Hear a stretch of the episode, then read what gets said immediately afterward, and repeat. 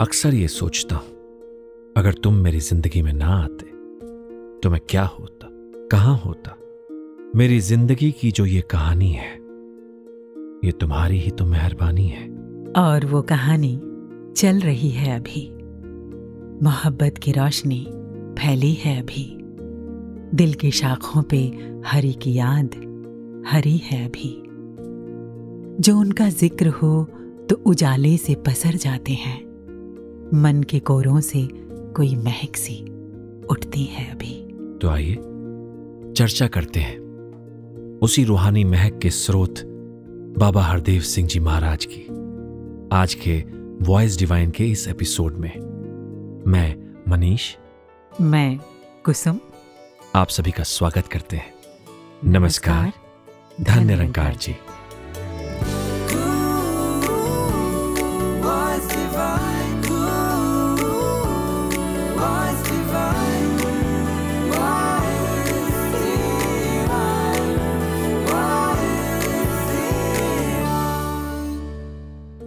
जाने कितनी सुबह मुस्कुराई, न जाने कितनी शामें गुनगुनाई, कितने मौसम बदले।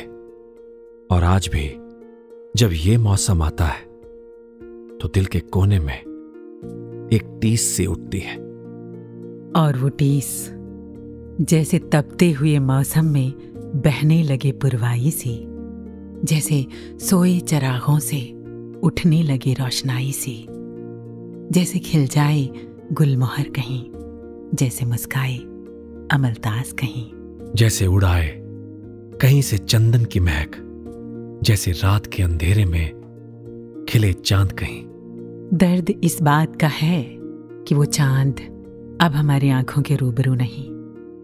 लेकिन खुशी इस बात की है कि उस चाँद ने हमारी ज़िंदगी को उजाले से भर दिया।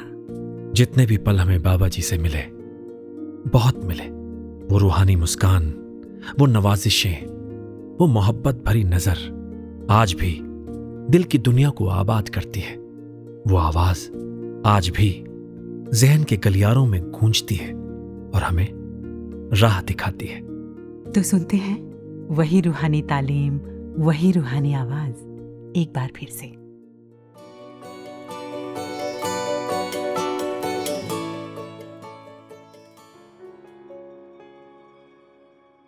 तेरा दीदार, तेरा एहसास आठों पहर हो, इस कदर मेरी लगन बन जाए।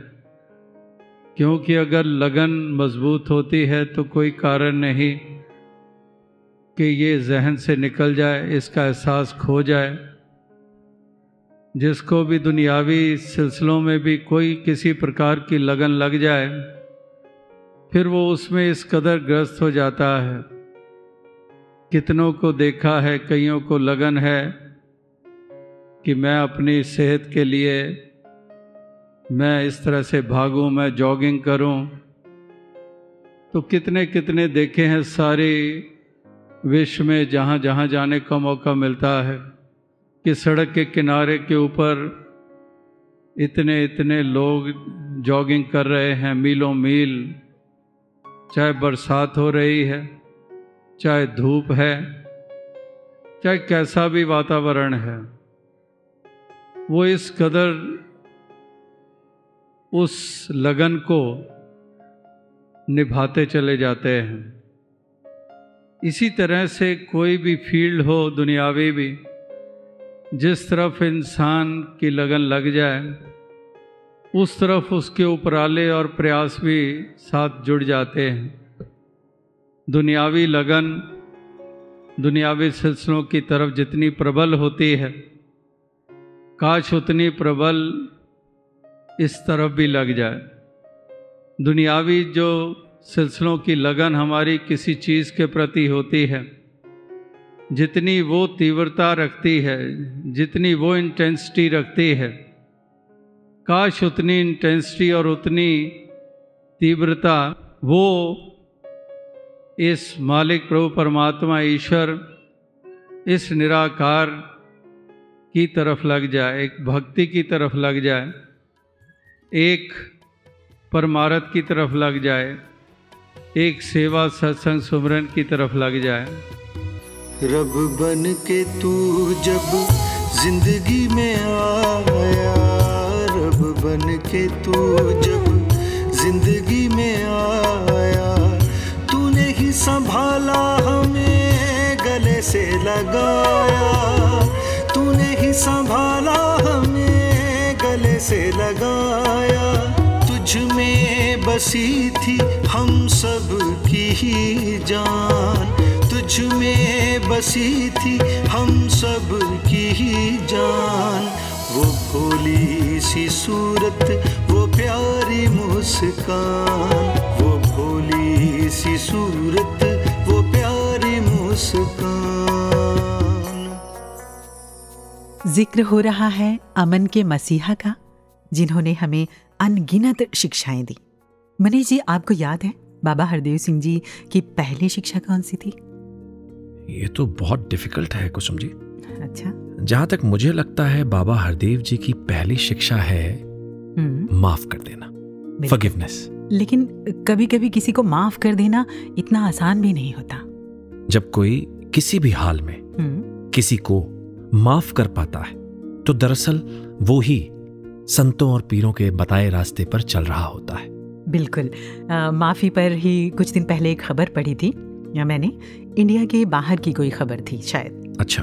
एक लड़के ने एक लड़के की ज़िंदगी छीन ली थी। ओ शायद दोनों दोस्त थे जिसको मार दिया गया था। उसकी माँ आई थी कोर्ट में। तो उसने जो बयान दिया उसी के बारे में वो खबर थी। माँ ने रोते हुए कोर्ट में कहा था माफ़ कर दो इसे। इसे सजा देने से मेरा बेटा तो वापस नहीं आएगा। और मैं नहीं चाहती कि जिस दर्द से मैं गुजरी हूँ उस दर्द से किसी और माँ को गुजरना पड़े। कमाल है। ऐसे सिचुएशन में माफ़ कर पाना कितनी बड़ी बात है ना? हाँ। कितना बड़ा दिल रहा होगा उस माँ का। सजा देना तो आसान है। ये तो हर कोई कर सकता है। बिल्कुल। लेकिन लेकिन? माफ़ कर पाना कितना मुश्किल है। और विपरीत परिस्थितियों में भी जब हम पॉजिटिवनेस को बनाए रखते हैं तभी बड़ी बात होती है। और मनीष जी ये एक दिन में तो नहीं होता। जी। थोड़ी देर के लिए अगर हम कोशिश करें तो दिखावा तो हो सकता है लेकिन हमेशा के लिए नहीं। इसके लिए हर पल खुद को प्रेम से परिपूर्ण करना होता है। जी। और मेरा मानना है कि एक प्यार से भरा दिल ही माफ़ करना जानता है वरना तो दिल के बारे में बाबा जी ने कहा कि हर धड़कते पत्थर को लोग दिल समझते हैं। उम्र बीत जाती है दिल को दिल बनाने में। वाह क्या बात है। पर एक बात बताइए कुसुम जी। क्या? हम माफ़ भी तो उसे ही कर पाते हैं जिसे हम अपना समझते हैं जिसे हम प्यार करते हैं। ऐसा ही होता है। क्या ऐसा होना चाहिए? बिल्कुल नहीं होना चाहिए। हमने कई बार पढ़ा है और बाबा जी ने अपने विचारों में कई बार कहा भी है। क्या? ये पहला सबक है किताब हिदा का। मखलूक सारी है कुनबा खुदा का। और अगर ये सारा विश्व एक परिवार है तो फिर कौन बहरी कौन बेगाना? आपको याद होगा हम जब बचपन में खेला करते थे लड़ा करते थे। आप भी? तो हमारे बड़े बुज़ुर्ग अक्सर कहा करते थे ना हम्म, कि अपने ही दांत अगर अपनी ही जबान को काट लें तो क्या हम अपने दांतों को सजा देंगे? बिल्कुल नहीं। और अ, कई बार ऐसे हमें खुद ही चोटें लग जाती हैं है ना? हमारी अपनी गलतियों की वजह से। तो क्या हम फिर किसी को सज़ा देते हैं? बिल्कुल नहीं ना? और अगर वही चोट किसी और के ज़रिए लग जाती है तो हमें कितना गुस्सा आता है। हम्म, और मनीष जी मैं अक्सर एक बात सोचती हूँ कि लोग चौरासी लाख योनियों की बात करते हैं तो अगर हम चौरासी लाख बार दुनिया में आ ही चुके हैं तो फिर हर किसी से मेरा कोई ना कोई नाता तो रहा होगा। हो सकता है पिछले जन्म में आपसे भी रहा हो। बिल्कुल बिल्कुल। और गीता में भगवान श्री कृष्ण भी कहते हैं कि अर्जुन हमारे अनेक जन्म हो चुके हैं। तो आज अगर मुझे याद आ जाए कि वो जो इंसान मुझे पसंद नहीं है या जो मुझे गुनहगार दिख रहा है या जिसे मैं सज़ा देना चाहती हूँ वो किसी जन्म में मेरा बहुत ही करीबी बहुत प्रिय रह चुका है या रह चुकी है तो क्या फिर मैं उसे सज़ा दे पाऊँगी? फिर तो प्यार ही आएगा कुसुम जी। सच में। अभी कुछ दिन पहले मैं एक आर्टिकल पढ़ रहा था। क्या लिखा था? उसमें लिखा था कि अगर आप पूरी तरह से स्वस्थ हैं हेल्दी हैं तो तो? बहुत सारे ऑप्शंस थे उसके। जैसे? मसलन आप खुश महसूस करेंगे। बिल्कुल। फ्लेक्सिबल होंगे। हम्म। आप अच्छी नींद ले पा रहे होंगे। यकीनन। और एक अजीब सा ऑप्शन जो मैंने पहले कभी नहीं पढ़ा। क्या?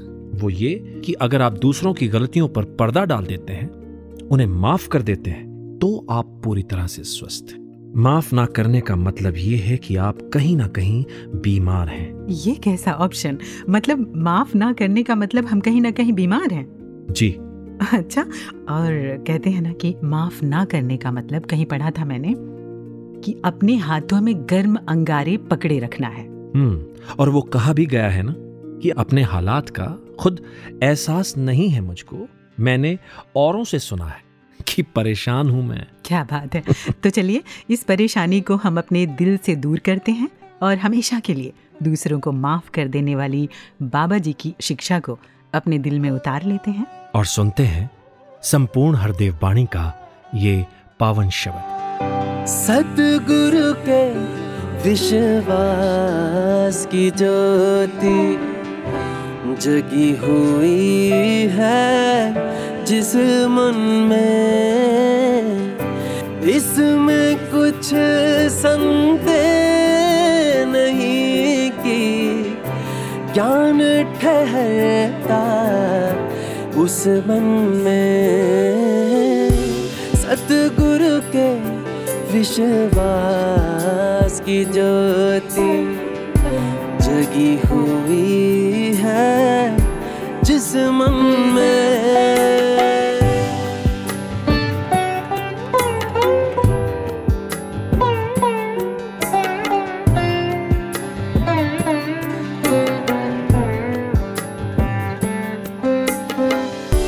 सतगुरु पर ईमान पूरा, जिसका भी टिक जाएगा।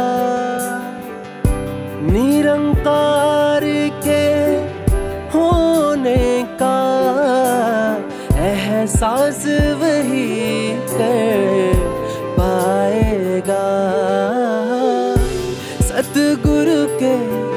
विश्वास की ज्योति जगी हुई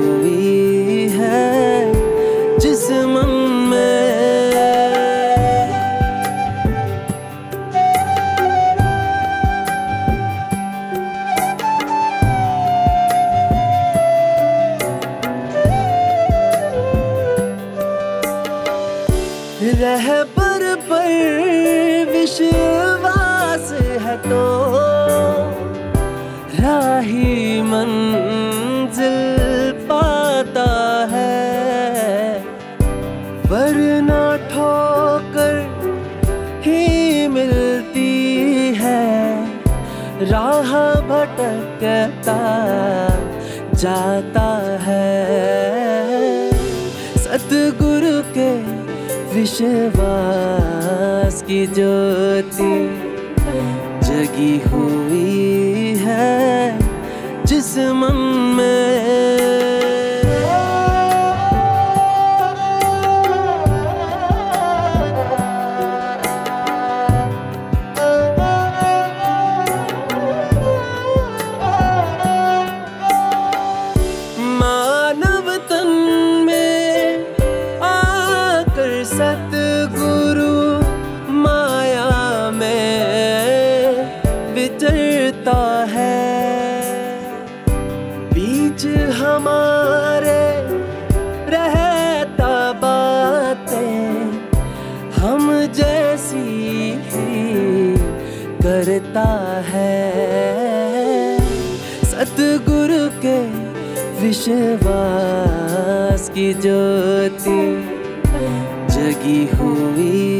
है जिस मन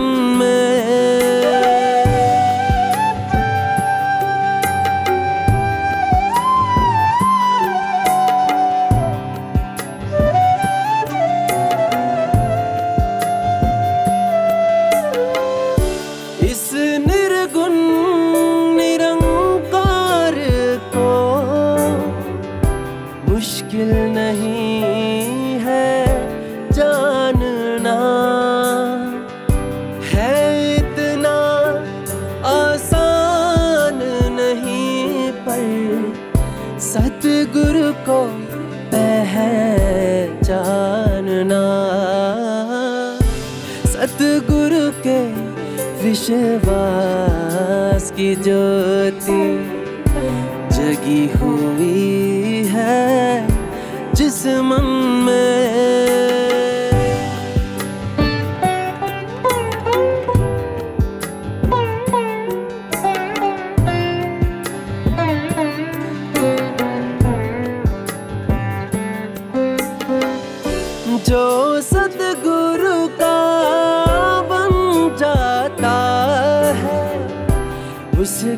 उसका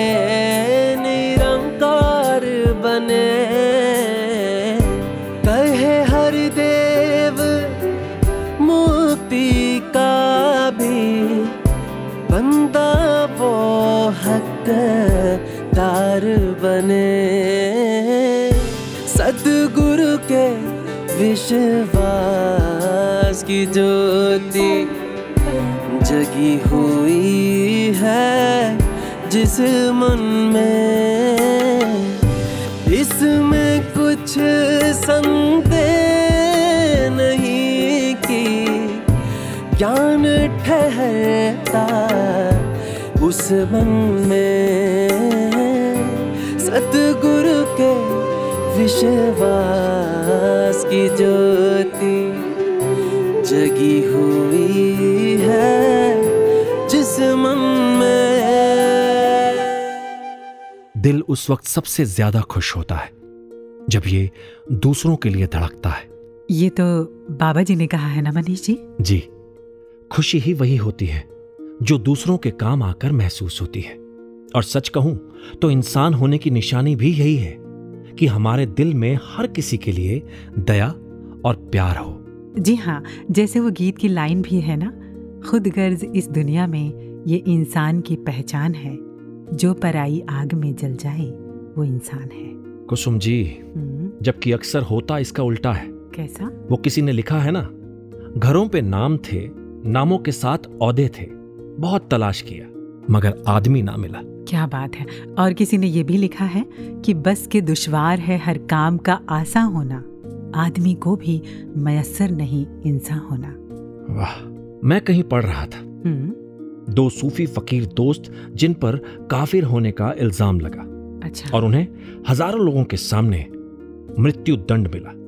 जब एक दोस्त को मारने के लिए जल्लाद का हाथ उठा तो दूसरे दोस्त ने अपनी गर्दन आगे कर दी। अच्छा। जल्लाद बोला अभी तुम्हारी बारी नहीं आई। तो दोस्त बोला प्रेम मेरा धर्म है। मैं जानता हूँ कि संसार में जीवन सबसे अनमोल है लेकिन प्रेम के मुकाबले कुछ भी नहीं। जिसे प्रेम हासिल हो जाता है उसके लिए जीवन एक खेल बनकर रह जाता है। माना कि जीवन श्रेष्ठ है, लेकिन प्रेम जीवन से भी अधिक श्रेष्ठ है। और प्रेम कहता है कि जब मौत आए तो अपने मित्रों के आगे हो जाओ, और जब जीवन आए तो उनके पीछे। वाह, काश कि हम सभी ये समझ पाए, है ना? और वैसे भी मनीष जी, हमने सुना है कि मोहब्बत ही ज़िंदगी की कीमत है, और जैसे जैसे ये कीमत बढ़ती जाती है ज़िंदगी हसीन होती जाती है। बिल्कुल सही। इतिहास गवाह है कि वही याद किए गए हैं या आज हमें उन्हीं पर श्रद्धा आती है जिन्होंने खुद से ज़्यादा दूसरों से प्रेम किया या दूसरों के काम आए। करोड़ों की भीड़ में बस मुट्ठी भर लोग हैं वो। सच में और दूसरों से प्यार की बात तो छोड़िए। कई बार तो ये भी देखने को मिलता है कि लोग अपने ही माता पिता को बाहर समझने लगते हैं। अभी अभी मदर्स डे गुजरा हज़ारों लाखों लोगों ने माँ के प्रति अपना प्यार सोशल मीडिया पर खूब जी भर के उड़ेला। हाँ, एक न्यूज़पेपर में एक कार्टून छपा था जिसमें लिखा था मदर्स डे पर चढ़ा सेलिब्रेशन का खुमार बेटा पहुँचा वृद्धाश्रम माँ को देने प्यार। आज की सच्चाई पर यह कार्टून देखकर मैं तो हैरान रह गई। और कुछ दिन पहले की एक न्यूज़ मुझे याद आ गई। आप कहें तो मैं साझा करूँ? जी ज़रूर। अ, शायद ये खबर जापान की थी। एक छोटे भाई ने अपने बड़े भाई पर इसलिए मुकदमा कर दिया कि वो जो बड़ा भाई था वो अकेले ही माँ की सेवा करने का सुख ले रहा था और छोटे को नहीं करने दे रहा। क्या? जी हाँ ऐसी ही खबर थी। तो और माँ की जो उम्र थी उस वक्त सौ साल से ज़्यादा की वो हो चुकी थी वो चल फिर भी नहीं सकती थी। और वो जो बड़े भाई हैं वो भी अस्सी साल से ज़्यादा के हो चुके हैं। अच्छा। जी हाँ लेकिन फिर भी वो चाहते हैं कि वही अकेले माँ की सेवा करें। तो मजबूर होकर छोटे भाई को अदालत का दरवाज़ा खटखटाना पड़ा। अदालत ने बड़े भाई की उम्र को देखते हुए छोटे भाई को माँ की ज़िम्मेदारी सौंप दी और इस पर जो बड़े भाई थे ना वो बहुत रोए। अब आप सपना तो नहीं देख रही हैं ना कुसुम जी? नहीं मनीष जी बिल्कुल भी नहीं। ऐसा कभी होता है भला? हालाँकि ये एक्सेप्शनल है। वैसे आज के हालात पर मुझे बाबा हरदेव सिंह जी की कुछ पंक्तियाँ याद आती हैं। अच्छा कौन सी बहुत बार सुनी भी हैं हमने। हम्म हम्म, क्या करेगा प्यार वो ईमान से? क्या करेगा प्यार वो भगवान से? जन्म लेकर गोद में इंसान की कर ना पाया प्यार जो इंसान से। वाकई। बाबा जी का हर कथन अनमोल है और हमारी ज़िंदगी के लिए एक मेडिसिन की तरह है। तो उनकी कुछ और अनमोल शिक्षाओं पर चर्चा करने के लिए आज हमारे साथ पैनल में हैं आदरणीय महात्मा विवेक मौजी जी। विवेक जी किसी परिचय के मोहताज नहीं है। सदगुरु की कृपा से आप अनेक रूप से सेवाओं में जुड़े हैं विवेक जी। आपका वॉइस डिवाइन में स्वागत। है बहुत बहुत शुक्रिया मनीष जी बहुत बहुत शुक्रिया कुसुम जी।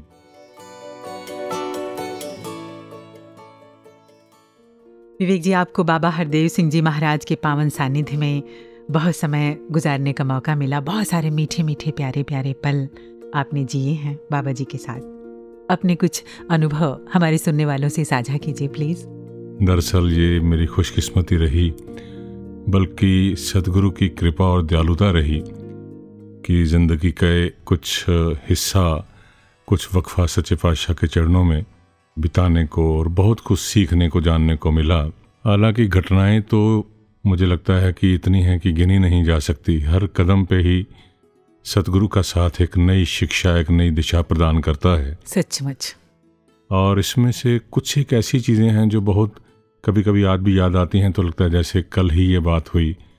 और ये हमेशा कोई ना कोई जिसी कहीं पर किसी दो रास्ते पर खड़े होते हैं तो फिर से ये बातें याद आती हैं और एक जागृति प्रदान कर देती हैं सतगुरु के प्रति।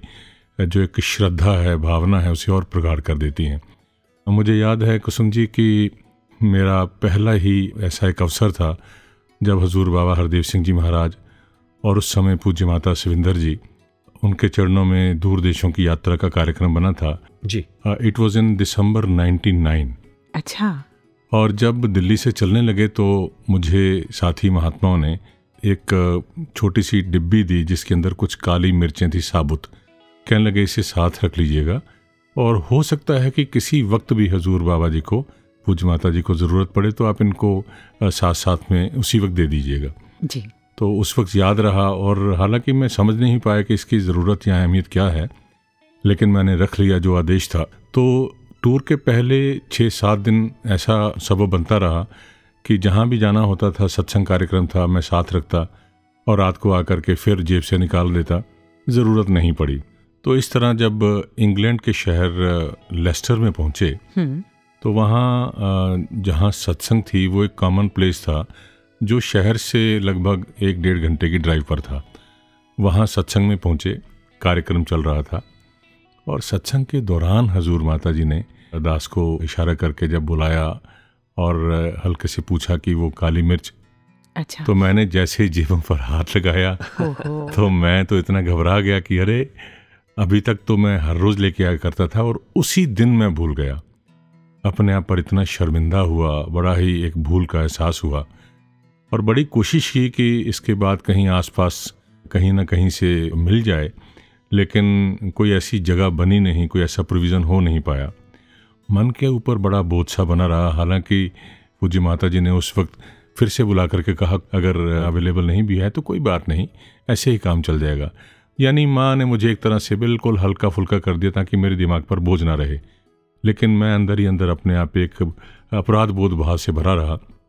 और जब शाम को सैर करते करते टहलते टहलते पूज्य माता जी के चरणों में प्रार्थना हुई, लेकिन उस वक्त मैंने ये भी जानना चाहा, जिज्ञासा थी कि आखिरकार उसकी ज़रूरत उस रूप में कब थी, क्यों थी? और पूज्य माता जी ने बड़े प्यार से बात करते हुए जब मुझे बताया कहने लगे, दरअसल बाबा जी, बीती रात को काफ़ी लेट से बल्कि अर्ली मॉर्निंग सोए कुछ प्रबंध की सेवाएँ थी। कुछ जो लोकल कुछ ऐसी ज़रूरतें थी, कुछ महात्माओं से मिलना था तो लगभग सुबह चार बजे सोए और एक दो घंटे के बाद ही उठ गए थे। और सुबह जब स्टेज पे विराजमान थे तो कई बार फिर रात को नींद पूरी ना होने के कारण उसका असर बना रहता है। जी। तो वो कहीं सुस्ती सी ना हो तो ऐसे वक्त में हजूर अक्सर वो काली मिर्चें जो साबुत दो तीन वो मुँह में डाल लेते हैं। और वो खाते हैं उसका कड़वापन जिसके कारण वो सुस्ती भी नहीं आती। और मैंने जैसे ही ये बात सुनी मुझे मेरी जैसे रूह से काँप गई कि आए मेरे सतगुरु सच्चे पातशाह आप तो दुनिया के स्वामी हैं हम सबके अब मालिक हैं। और अभी भी आप अपनी निजी ज़िंदगी है इसके आराम में नींद में इतनी कटौती कर रहे हैं और फिर भी कहीं किसी को शिकन तक किसी को पता तक एहसास तक नहीं होने देते कि नींद पूरी नहीं हुई या कोई थकान है और उस पर यह उपाय कि अपने आप को तकलीफ़ में रख करके कड़वेपन में ज़ुबान में रख करके और ऐसे लगा कि सच्चे पातशाह किसके लिए आखिरकार? क्यों? तो फिर लगा कि एक एक पल परोपकार के लिए एक एक पल गुरसिंह की ज़िंदगी को एक ऐसा मार्गदर्शन देने के लिए ताकि हम सारे के सारे जो इस सदगुरु की बख्शिश से ज्ञान प्राप्त हुआ है, उस पर पूरी तरह से चल पाएँ। एक एक गुरसिक की किस प्रकार से खुशी का, उनकी इच्छा का और हर प्रकार का ये ख्याल रखा करते थे। कमाल है कमाल है। और जब ऐसे एग्जाम्पल्स सुनते हैं तो सच में बाबा हरदेव सिंह जी महाराज के प्रति श्रद्धा से सिर झुक जाता है और यही ख्याल आता है कि हमारा सौभाग्य है कि आप हमें सदगुरु के रूप में मिले। ऐसे बहुत सारे एग्जाम्पल्स होंगे आपके पास है ना? दरअसल ये बातें ना दिखने में महसूस करने में सुनने सुनाने में छोटी छोटी लगती हैं क्योंकि घरों में अक्सर ये बातें होती हैं। लेकिन जब ये बात कहीं ऐसी शख्सियत के साथ जुड़ी होती हैं घटित हुई होती हैं तो ऐसे लगता है कि इसके पीछे जो मैसेज है जो अल्टीमेटली मैंने महसूस किया है कन्वे हुआ है वो अपने आप में बहुत बड़ा मैसेज है मानवता के लिए सारी दुनिया के लिए ताकि हम अपनी ज़िंदगी में इस प्रकार से सीख ले पाएँ कि किस प्रकार से खाली दूसरों के लिए जीना ही सतगुरु का जैसे एक मकसद बना हुआ था। मुझे याद है इसी प्रकार हालाँकि मैंने बताया ना घटनाएँ तो बहुत हैं। हम्म।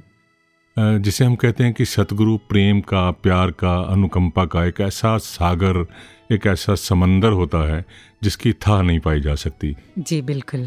और ऐसी ये घटना एक बार हुई कि जब निरंकारी म्यूज़ियम आप जानते हैं जर्नी डिवाइन बन रहा था। जी, जी।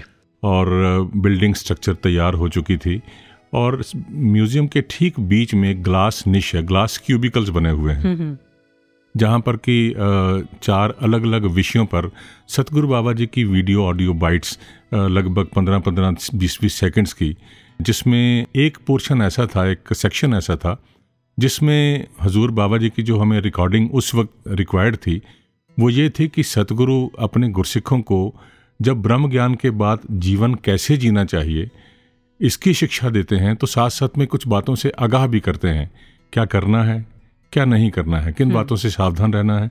तो ये बड़ी स्पष्ट सी बातें थी और उसमें हमारे साथ एक फ़िल्म डायरेक्टर थे बप्पा रे हम सभी जानते हैं और काफ़ी समय उन्होंने सतगुरु के चरणों में कई बरस तक ड्यूरिंग मेकिंग ऑफ़ म्यूज़ियम तो वो साथ साथ में सेवाएँ निभाई अब वो चूँकि प्रोफेशनली एक प्रोड्यूसर डायरेक्टर रहे हैं और उन्होंने उस सेक्शन की शूटिंग से पहले, हजूर बाबा जी को जैसे एक नॉर्मली एक व्यक्ति, दूसरे व्यक्ति को जस्ट ब्रीफ करना शुरू कर देता है कि एक as a camera person Manishi आप जी तो जानते हैं आप इस फ़ील्ड में अच्छी तरह से पारंगत जी, हैं जुड़े हुए हैं कि चाहे कितना ही मज़ा हुआ कोई कलाकार हो लेकिन डायरेक्टर कहता है हाँ नहीं ये जी, सेकंड बिल्कुल, देना पड़ेगा। बिल्कुल।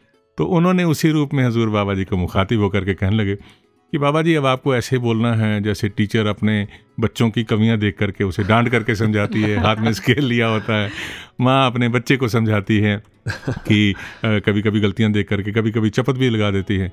तो Baba ji you have to look into the camera and speak like that आपको जैसे डांट करके समझाना है। बाबा जी चुप हो गए। और उसके बाद जानते हैं क्या हुआ? जी।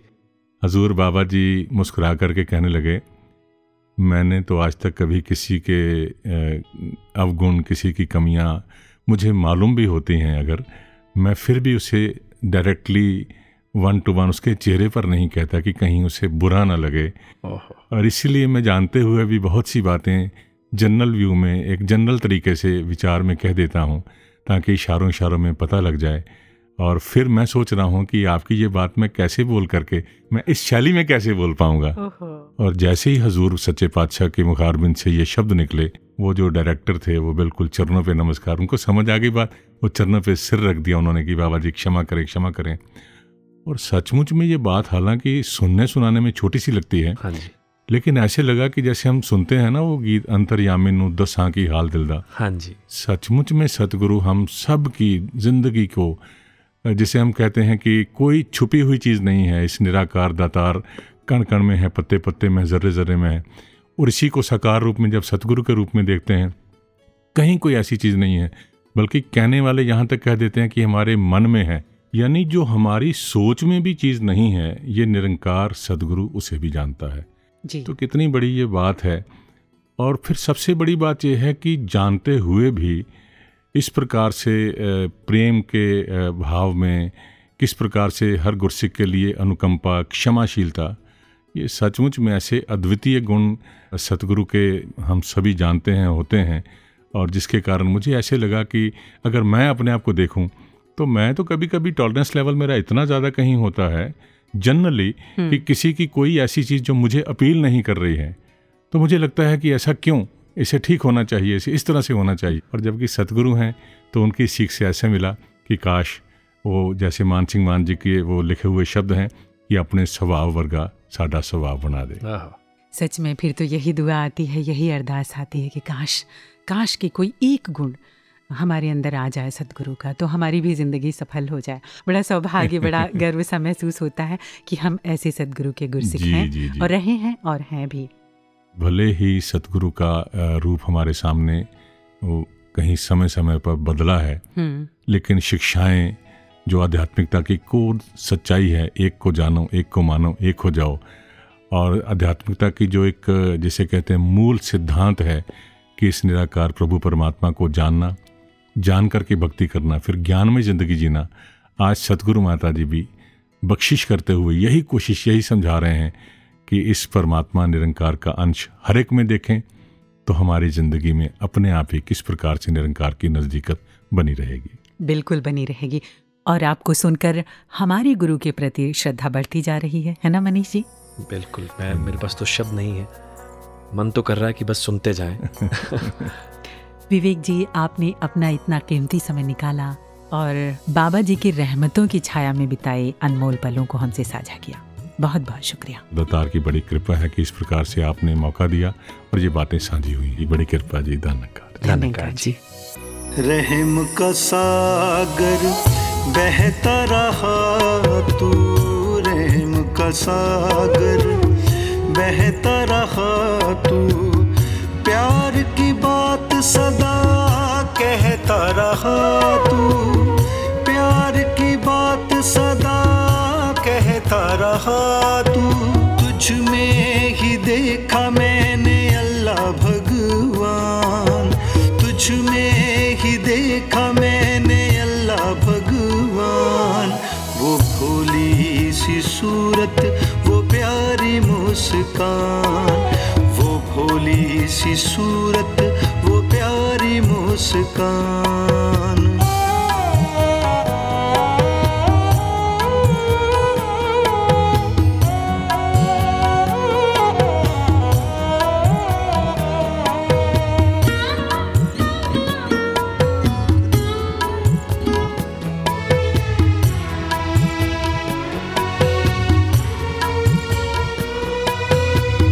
दिया हुआ तेरा है जो मेरे पास है, दिया हुआ तेरा है जो नूर मेरे पास है।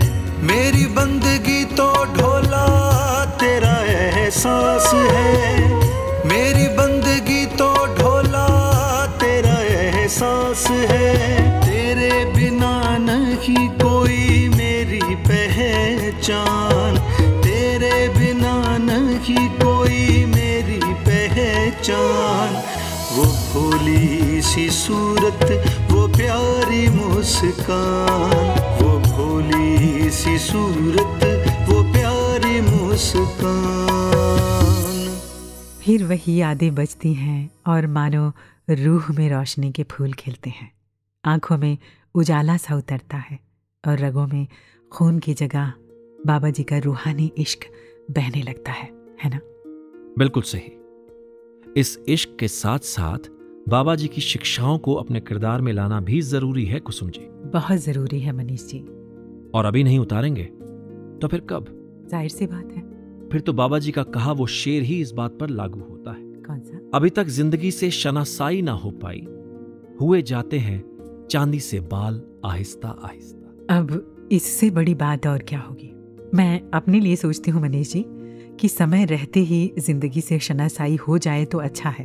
और चांदी से बाल होने के साथ साथ मेरा किरदार भी सोने सा निखर उठे तो ये अच्छा है। क्या बात। जैसे वो फल होते हैं ना पहले खट्टे फिर मीठे और फिर और मीठे और मीठे होते चले जाते हैं। हमारा स्वभाव भी कम से कम ज़िंदगी बढ़ने के साथ साथ और मीठा होते चले जाना चाहिए।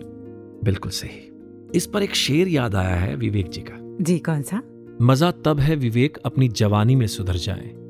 बुढ़ापे में सुधर जाना कोई मुश्किल नहीं होता। क्या बात है क्या बात है।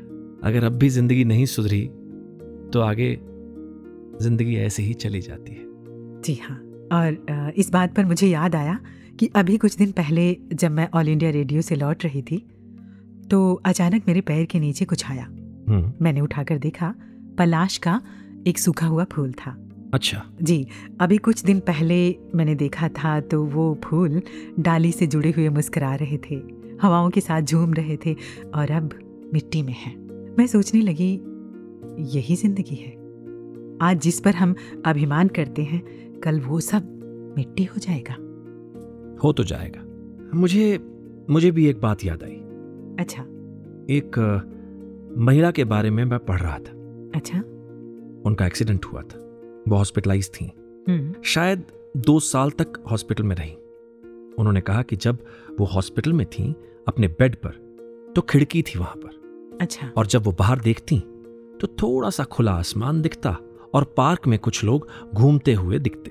तो सोचती कितने खुश नसीब हैं ये लोग जो खुले आसमान को देख पा रहे हैं धरती पर चल पा रहे हैं खेल पा रहे हैं। एक सामान्य ज़िंदगी जीते हुए लोगों को देखकर उन्हें खुश नसीब समझ रही थी। अच्छा। जबकि वो जो इस तरह सामान्य ज़िंदगी जी रहे थे उन्हें शायद कोई खुशी महसूस ही नहीं हो पा रही थी। ऐसा क्यों? जब सब कुछ ठीक चल रहा है अच्छा चल रहा है तब भी हमें ज़िंदगी में कमियाँ क्यों दिखाई देती हैं? हम जी नहीं पाते और दुख तलाशते हैं। शायद मुझे ये दुख है। नहीं नहीं नहीं। शायद मुझे वो भी दुख है। अरे वो दुख तो बहुत ज़्यादा है। उसका दुख देखो है ही नहीं। मैं तो बहुत दुखी हूँ। जो आज हासिल नहीं है बस उसी के बारे में सोचते रहते और ज़िंदगी चुपके से गुजर जाती है हमें पता भी नहीं चलता। है तो बहुत कठोर शब्द पर दिल में यही सवाल आता है मनीष जी कि क्या ऐसी सिचुएशन आने पर ही हमारी ज़िंदगी से शनासाई हो पाती है? जिन्हें ज़िंदगी की समझ आ जाती है ना कुसुम जी हम्म, वो फिर हर हाल में पॉजिटिव और खुश रहना सीख जाते हैं। एक महात्मा हमेशा खुश रहते थे। अच्छा। एक बार उनके शिष्य ने उनसे पूछा कि मैंने आपको कभी उदास नहीं देखा। हमेशा खुश और पॉजिटिव? कैसे रह पाते हैं आप? तो पता है उन्होंने क्या कहा? क्या? मैं पहले बहुत उदास रहा करता था। एक सुबह मैंने खुद को दो ऑप्शंस दिए और पूछा कि बताओ आज तुम्हें खुश रहना है या उदास? दिल से आवाज़ आई खुश रहना है। तो मैंने पूरा दिन खुश रहने का प्रण लिया। और फिर दूसरे दिन और तीसरे दिन भी यही लगातार जारी रखा। इसके बाद? इसके बाद तो रोज लगातार और फिर देखा कि खुश रहना मेरी आदत बन गई है। वाह और वो कहते भी है ना कि पहले करो फिर खुद ब खुद होगा। Practice makes a man perfect ji और जो आप सोचते हैं करते हैं वही आपकी आदत बन जाती है। और फिर स्वभाव? और एक दिन आप वही हो जाते हैं। तो ये आपकी चॉइस पर डिपेंड करता है अच्छा बुरा सही गलत। फ्री हैं हम चुनने के लिए। हमारी चॉइस ही बताती है कि हम दरअसल क्या हैं। हमारी बातें जारी रहेंगी। फ़िलहाल मनीष जी बाबा जी के उपकारों की याद दिलाता एक गीत सुन लेते हैं। जी। बिना थके ही चलता रहा वो।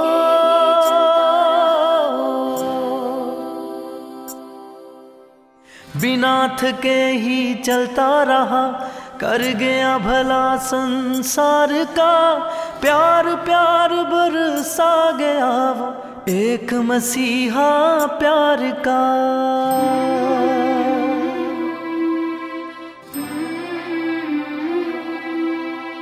एक मसीहा प्यार का, एक मसीहा प्यार का।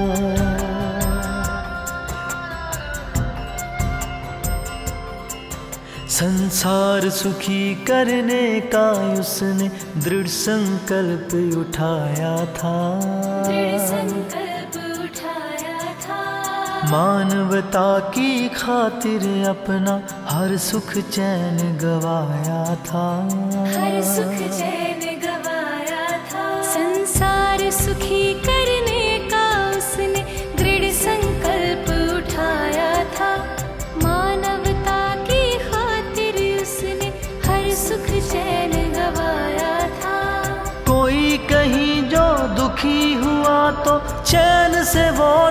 सो पाया।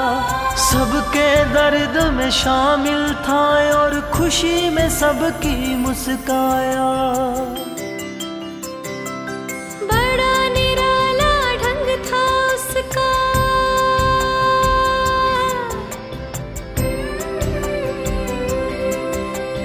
बड़ा निराला ढंग था उसका।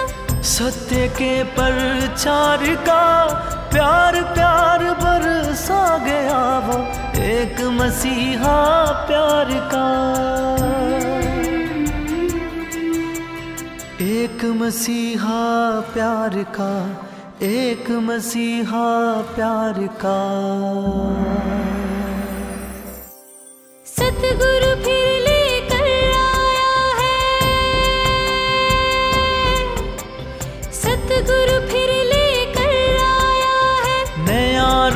साकार का। नया रूप साकार का। प्यार प्यार बरसा गया वो एक मसीहा प्यार का। एक मसीहा प्यार का एक मसीहा प्यार का। मनीष जी? जी। बाबा जी की कही वो पंक्तियाँ आपको भी याद होंगी ना? कौन सी? शह सवारों रास्ते में खंडहर भी मिलेंगे। वहाँ रुका करना। जी, कौन भूल सकता है कुसुम जी? मतलब कि आज जो खंडहर हैं, वहाँ भी कभी आलिशान महल हुआ करते थे और कई शह सवार वहाँ रहा करते थे। तो खुद पर किसी बात का गुमान करने से पहले याद कर लेना कि आज उनका कहीं अता पता नहीं है। ये एक ख्याल भर ही इंसान को बता देता है कि मैं क्या हूँ। और मेरी हस्ती क्या है? सचमुच। मुझे नेशनल म्यूज़ियम देखने का मौका मिला मनीष जी। अच्छा। तो मैंने देखा कि वहाँ बड़े बड़े राजाओं के मुकुट उनके बख्तरबंद तलवारें और ढाल सब पड़ी हैं। लेकिन वो जिन्हें ये सब पहनकर ये गुमान होता था कि शायद वो हमेशा रहेंगे लेकिन आज उनका नामो निशान तक नहीं। और ऐसे ही हड़प्पा की खुदाई में मिले अवशेष और कई ऐसे ऐतिहासिक खंडहर और टोम भी देखने का मौका मिला। तो महसूस हुआ कि एक समय था जब उन राजाओं और बादशाहों की शानो शौकत उनके रुतबे कितने बुलंद हुआ करते थे। वो जिन रास्तों से गुजरते थे तो लोग डर से सिर झुका लेते थे या छिप जाया करते थे। आज वो कहाँ है? कहीं नहीं। मैंने भी कंस की भूमिका की थी। हम्म हम्म, वो अपने आप को भगवान कहता था। जी। अहंकारी मैं ही सब कुछ हूँ। एक बात बताइए कुसुम जी। जी? कोई माता पिता हैं या कोई ऐसे लोग हैं जो अपने बच्चे का नाम कंस रखना चाहते हो? कोई भी नहीं। रावण रखते हो? बिल्कुल भी नहीं।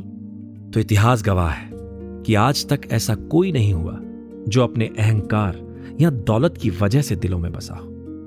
अगर कोई दिलों में बसा है तो वो सिर्फ़ और सिर्फ़ प्रेम की वजह से अपने विनम्रता की वजह से और अपने विचारों की वजह से। जी हाँ। चाहे वो राजा जनक रहे हों या फिर संत कबीर सिर्फ़ प्रेम ही है जो इंसान को हमेशा दिलों में ज़िंदा रखता है।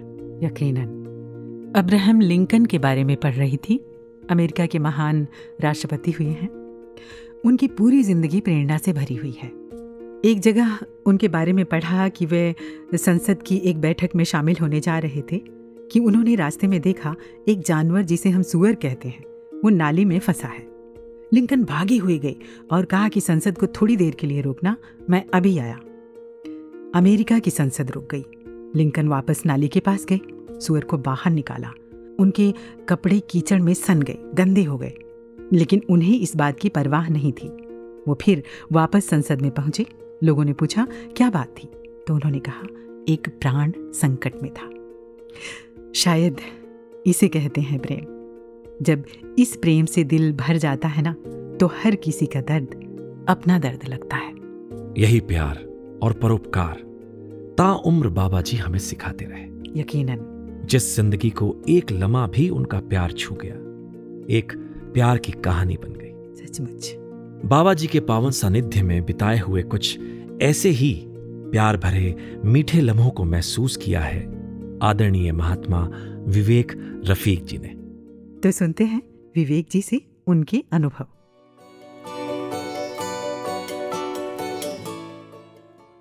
दास को याद है। दास के पिताजी पंडित हरिमोहन शर्मा जी तो अक्सर बाबा गुरबचन सिंह जी महाराज और निरंकारी राजमाता जी के साथ टूर पे रहा करते थे और साल में लगभग 11 महीने टूर पे होते थे। और जब बाबा जी के साथ निरंकारी कोठी में भी होते थे उनके निवास पे, तब भी सुबह चार बजे से लेकर रात बारह बजे तक उनकी सेवा में होते थे। हमारा कमरा हजूर बाबा गुरबचन सिंह जी के साथ हुआ करता था। सेवादारों को रहने की जगह दी हुई थी। और माता जी भी, गोविंद शर्मा जी, वो भी चार बजे से पहले उठकर और रात को बारह बजे तक हजूर की सेवा में होते थे। और जब बाबा जी टूर पे चले जाते थे, तब भी उनकी सेवाएँ चलती रहती थी। वैसे तो साल के बारह महीने उस समय संत निवास नहीं हुआ करता था गुरबच्चन निवास ही होता था निरंकारी कोठी में। जहाँ बाहर से आए हुए संत महात्मा ठहरते थे, उनके खाने पीने की, उनकी कपड़ों की, धुलाई की, प्रेस की, ऐसी छोटी छोटी चीज़ों का ध्यान रखने की ज़िम्मेदारी भी दास की मम्मी जी की और एक आध और महात्मा होते थे, साथ में उनकी होती थी। कई बार ऐसा होता था, रात को मम्मी जी अकेले महसूस करते थे तो वो सिमरन करने लग जाते थे, घबरा जाते थे। दास को याद है, कहीं ऐसा दूर लगता था कि कोई टॉर्च जला के खड़ा है। और वहाँ दास जब गौर से देखता था तो देखता था भोला जी सेठ जी खड़े हैं और धीरे धीरे सिर हिला के मानो कह रहे हैं कि मैं हूँ, आपने चिंता नहीं करनी। कभी कोई काम पड़ जाना, मम्मी जी को चिंता होने की कोई ज़्यादा सेवादार तो है नहीं, ये काम किस तरह होगा? और काम करते करते ज़रूरत महसूस होती तो ना जाने कहाँ से सेठ जी भोला जी आ जाते थे और उस काम को करके चुपचाप चले जाते थे। कभी जताया नहीं कभी एक शब्द भी कहा नहीं। यहाँ तक कि सर उठा के आँखों से भी जताने की कोशिश नहीं की कि मैंने आपका काम कर दिया है। इस तरह का उनका स्वभाव।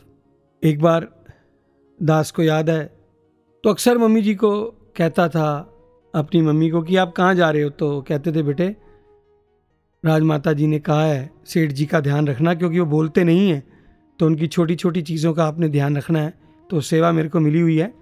और अक्सर वो कहती थी कि जैसे सर्दियों के दिन होते थे तो कहती थी कि मैं उनके लिए गर्म पानी की बाल्टी रखने जा रही हूँ ताकि वो स्नान कर लें।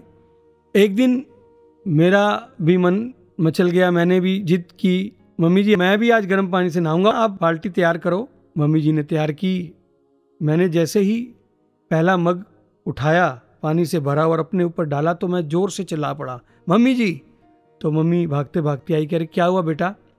तो मैंने कहा, ये पानी तो ठंडा है। इतनी भरी सर्दी में आपने ठंडा पानी दे दिया। तो माँ की आँखों में आँसू आ गए, खड़ी हो गई और धीरे धीरे सुबकने लगी। मैंने पूछा, मम्मी जी, क्या हो गया? मैंने कुछ ज़्यादा गुस्सा कर दिया, मैं घबरा गया कि मम्मी क्यों रो रही हैं? तो माँ कहने लगी, बेटा, आज तक सेठ जी की सेवा में मेरे से पता नहीं कितनी गलतियाँ हो जाती हैं। कई बार तो बाद में मुझे पता लगता है कि मैंने गर्म पानी की जगह ठंडा पानी रख दिया या पानी बहुत कम गर्म किया, उनके नहाते नहाते ठंडा हो गया, वो अपने केस भी धो के अपने कमरे में चले जाते हैं। और बाद में जब मैं कभी बाल्टी उठाने जाती हूँ, तब मुझे एहसास होता है कि पानी बहुत गर्म नहीं था, जितना गर्म होना चाहिए था। ठंडा रह गया या ठंडा हो गया तो बहुत शर्मिंदगी होती है। पर बेटे, उन्होंने आज तक अपनी ज़बान से कभी शिकायत नहीं की, कभी उनके माथे पे शिकन तक नहीं देखी। हमेशा एक सहज भाव से उनका चेहरा आभा से युक्त रहता है। और भी कई बातें हैं, दास को याद आ रहा है कि धीरे धीरे जैसे उम्र के पड़ाव में आगे बढ़ते चले गए, कई सेवाएँ हजूर ने बख्शी, चाहे दास आज भी लियाकत नहीं समझता किसी किस्म की। हजूर सच्चे पातशाह ने कविता बोलने की, गीत लिखवाने की कहीं टूरों पे मंच संचालन की सेवाएँ दी, कभी वक्ता रूप में सेवाएँ ली, और कई बार हजूर की कृपा होती थी तो किसी एग्जीबिशन की प्रदर्शनी की स्क्रिप्ट लिखने का भी मौका मिलता था। एक बार की बात है, पंद्रह अगस्त पर कोई स्क्रिप्ट की सेवा मिली। एग्जीबिशन की तो दास ने जैसे आदेश हुआ था स्क्रिप्ट लिखी और दास को ऐसा बताया गया कि आपने हजूर के पास वो स्क्रिप्ट पहुंचानी है। दास ने वहाँ दे दी, शमशेर जी, शमी जी होते थे।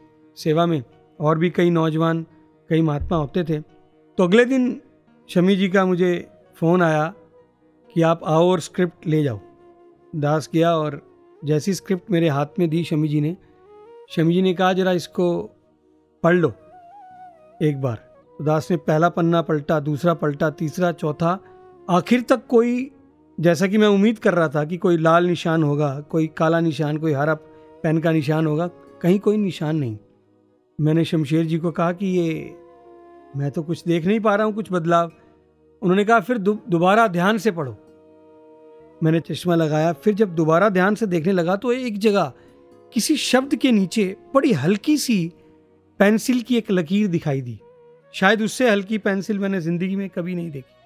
और फिर नीचे हाशिए में देखा, वो लकीर के संबंधित कुछ शब्द लिखे थे और ये लिखा था कि अगर हो सके तो इन शब्दों का इस्तेमाल ना किया जाए तो अच्छा रहेगा।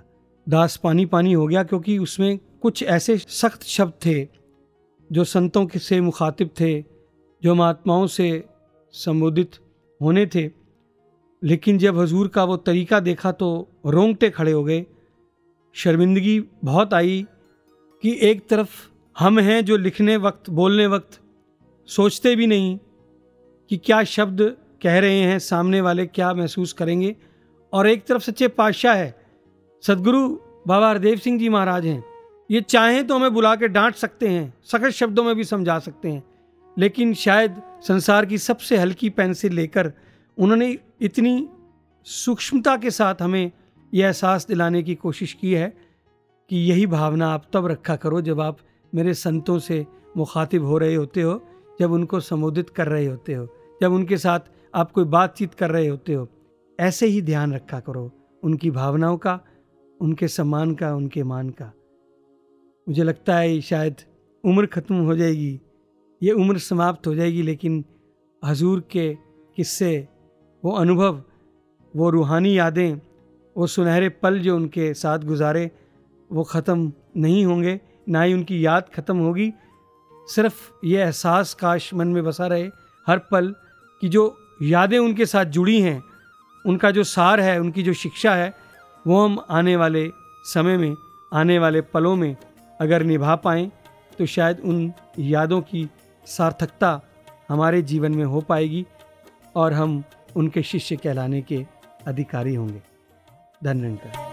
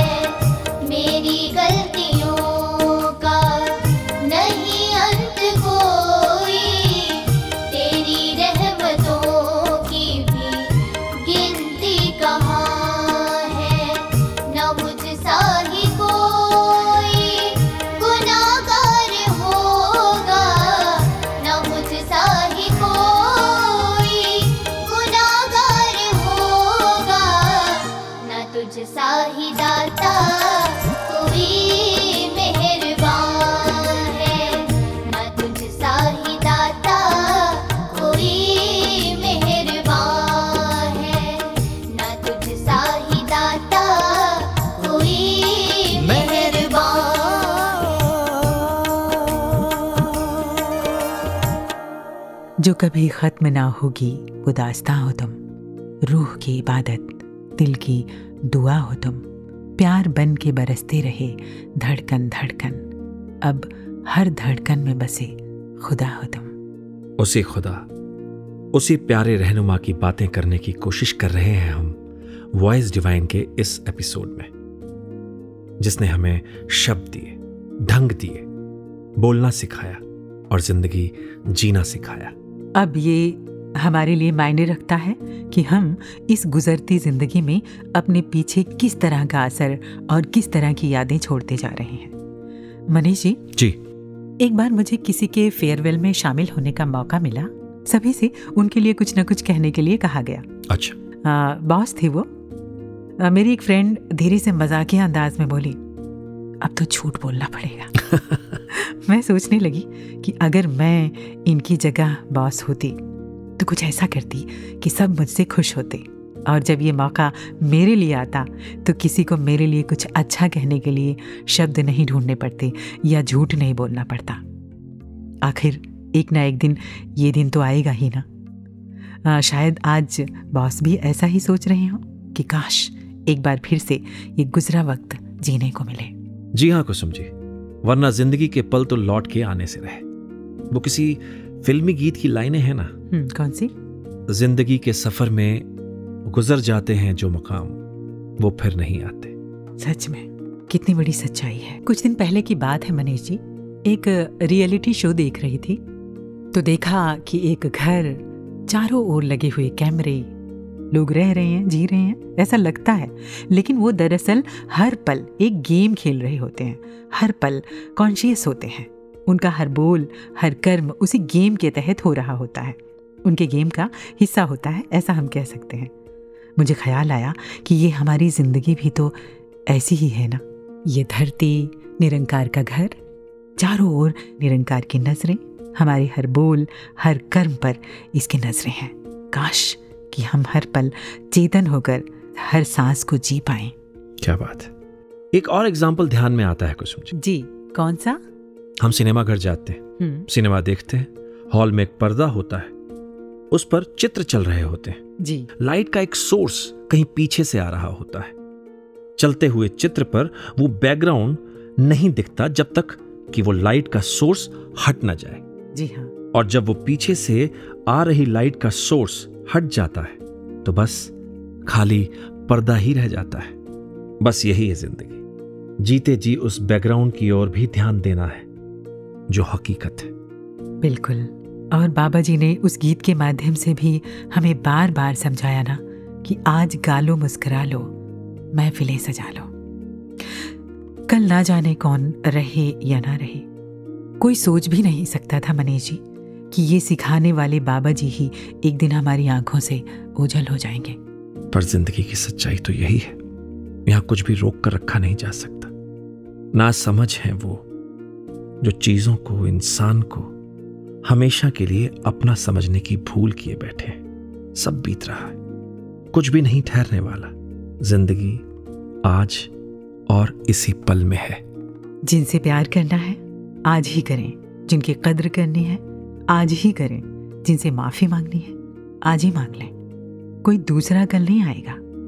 कहने में अजीब सा लगता है, लेकिन यही सबसे बड़ी सच्चाई है। हम जितने भी लोग आज वॉइस डिवाइन रिकॉर्ड कर रहे हैं ना, या सुन रहे हैं, एक दिन हम में से यहाँ कोई भी नहीं रहेगा। एक एक कर हम सब चले जाएँगे। इसलिए ये जो पल और लम्हे हमें मिले हैं, इसे जी भर के जी लें।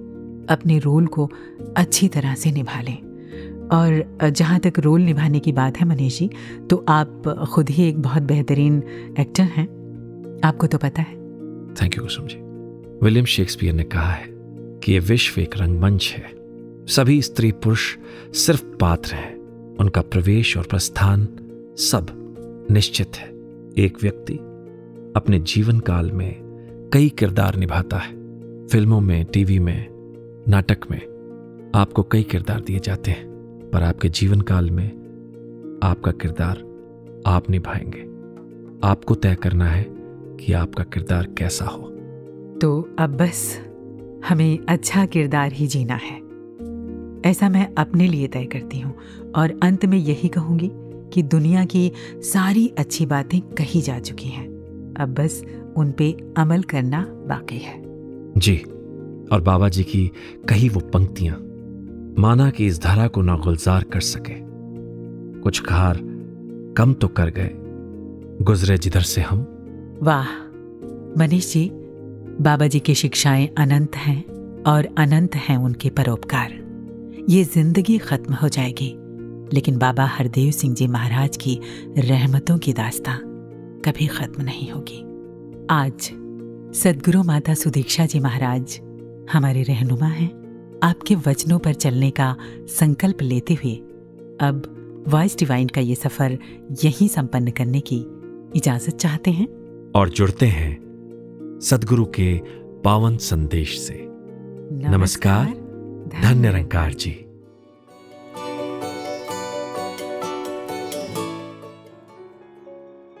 हर एक ने जब एकत्व को प्राप्त कर लिया, जब इस परमात्मा से एक हो गए तो फिर पूरे संसार से एक हो जाते हैं। ये मनों की दीवारें टूट जाती हैं। फिर एक समय वो भी इस परमात्मा के एहसास से आता है कि हम नहीं चंगे, बुरा नहीं कोई, कि अगर कोई बुरा है तो हम हैं, बाकी हर कोई वो बहुत ही श्रेष्ठ हैं। और जब दूसरों को श्रेष्ठ मानना ये दिल शुरू करता है तो कैसे ह्यूमिलिटी नम्रता एक बढ़ती जाती है दिल में? कैसे फिर ये पता लगता है कि हर एक से कुछ सीखा जा सकता है? नज़र पड़े भी तो उनकी अच्छी चीज़ों पर पड़ती है, क्योंकि अगर हम एक फूल को भी देखते हैं तो अगर नज़र उसकी पंखड़ियों पर, उसकी खुशबू पर, उसके गुणों पे पड़ रही है, या जब पूरे का पूरा वो गुलाब का एक टहनी पे देखें और गुलाब का पंखड़ियाँ तो नहीं देख रहे, पर उसके कांटे देखने में नज़र ज़्यादा एक हमारी रुचि रख रही है तो वो बात तो कि हमारे दिल का एक हाल है कि हमारे पास वो चॉइस है कि एक चीज़ देखते हुए क्या फ़िल्टर करें और क्या जैसे हम दूध को छानते हैं तो मलाई अलग कर लेते हैं, वैसे ही अपनी नज़र से हम चुन सकते हैं कि हमें मलाई की ओर देखना है कि दूध की ओर देखना है। तो वैसे ही हम अगर हर एक में देखें तो अच्छाई ही देखें, फिर वो बुराइयाँ किसी में हों भी तो हम उनकी तरफ़ नज़र नहीं करेंगे। तो अपने आप हमें ये लगेगा कि पूरा जहान कितना सुंदर है और वो सिर्फ़ लगने के लिए नहीं लगेगा। वो वाक्य ही जितना हम एक दूसरे की अच्छाइयों पर गौर करेंगे, हम अच्छे होते चले जाएँगे।